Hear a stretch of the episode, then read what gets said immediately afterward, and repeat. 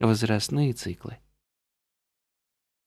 Согласно многим древним и современным философским и религиозным учениям, астрологическим и психологическим концепциям, жизнь человека устроена по образу и подобию жизни природы и Вселенной.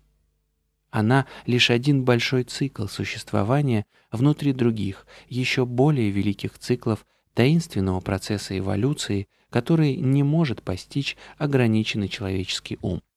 Философы древности говорили о семи важнейших семилетних возрастных циклах. Они считаются, начиная с рождения, в каждом из которых даются условия для развития одного из семи планов существования человека. Таким образом, в течение жизни он получает все возможности для целостного и разностороннего развития своего духа, ума и тела. Эту древнюю концепцию существенно расширила современная астрология, в особенности известная школа гуманистической астрологии. Швейцарский астролог Руперти называет возраст плодотворной почвой, в которой созревает глубокий опыт и пробуждается сознание человека, раскрываются сокровища его души, проходящей естественные этапы своего развития.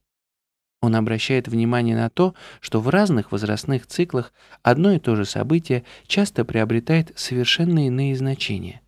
Меняется его смысл, меняются реакции человека, уроки, которые он должен извлечь, и качество души и ума, которые должен раскрыть.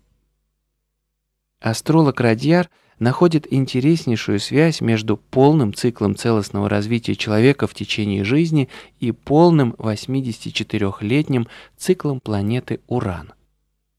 Цикл Урана применительно к жизни человека астрологи делят на этапы по-разному. Говорят о семи циклах по 12 лет, о 12 циклах по 7 лет и о трех циклах по 28 лет. Чаще всего рассматривают 12 циклов по 7 лет. Радьяр же советует рассматривать первые 10 семилетних циклов от нулевого до 70 -го года, так как после этого начинается повторение на другом уровне того, что уже было пройдено.